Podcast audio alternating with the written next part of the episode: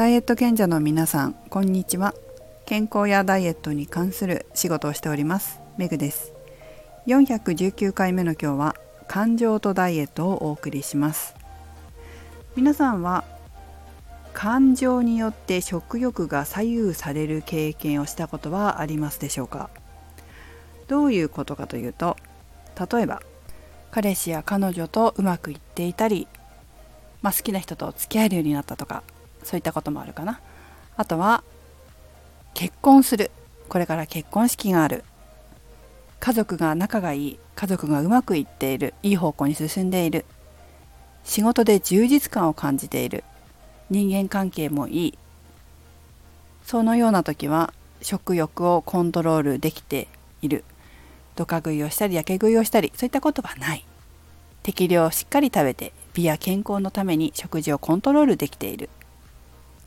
逆にうまくいかない時彼氏とうまくいかない、まあ、失恋したとかもそうかもしれませんけどもあとは仕事でストレスがあった人間関係で嫌なことがあったこういう時にストレスを感じたり怒りを感じたり、まあ、寂しさを感じるということもあるかもしれませんがこのようなちょっとネガティブな感情によって食欲が増進したそして食べ過ぎてしまったという経験ありますでしょうか？これ逆もありますよねストレスに関しては。こうストレスがあまりにもひどくて、えー、食べれなくなってしまった。こういうふうなこともあるかもしれませんがいずれにせよ自分の感情と食欲が結びついてるっていうことって分かりますか？私はダイエットの仕事、まあ、フィットネスの仕事を20年しているわけですがさまざまな方のダイエット指導ダイエット相談に乗ってきました。すごくもったいないなっって思うことがあるんですよね。ダイエット指導してて。どういう時かというとそれが今言った感情によって食欲が左右されてしまう。もしくは食欲だけじゃなくて運動を途中でやめてしまう。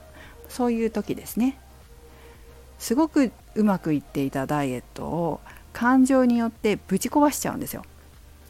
食べ過ぎてしまったりもうやめてしまったり中には。といった方もいらっしゃいますよね。とってももったいないわけです。それで私は食事と運動の他に心理学も教えるようになったんです。ただやはり自分の感情と食欲が結びついているということを自覚できないと治すにも治せないわけですよ。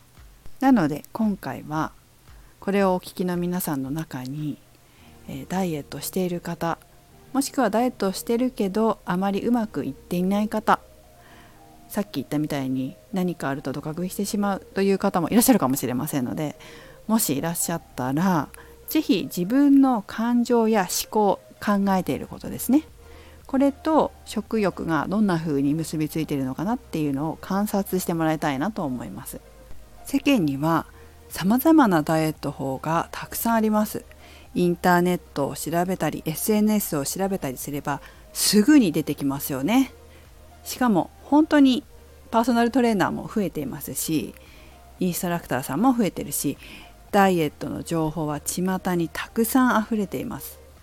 情報があるのにそして自分も知ってるのに食欲をコントロールできないという場合はメンタルが関わってくることがほぼ100%です。もしこれを直したいのであればですけどね。ダイエットに成功させるために自分の感情コントロールをしたり食欲のコントロールをしたいできるようになりたい。そしてダイエットに成功したい。もしかしたら自分はダイエットに成功しないのしない理由がメンタルなのかもしれない。そういうふうにうすうす気がついている方是非ちょっとこれやってみてください。ワークはどんな時にどんな感情の時にどんな思考の時に食欲が増えるのか。もしくは増えずにコントロールできているのかそういった自分の感情の動きと食欲を観察するということです。是非やってみてください。メグでした。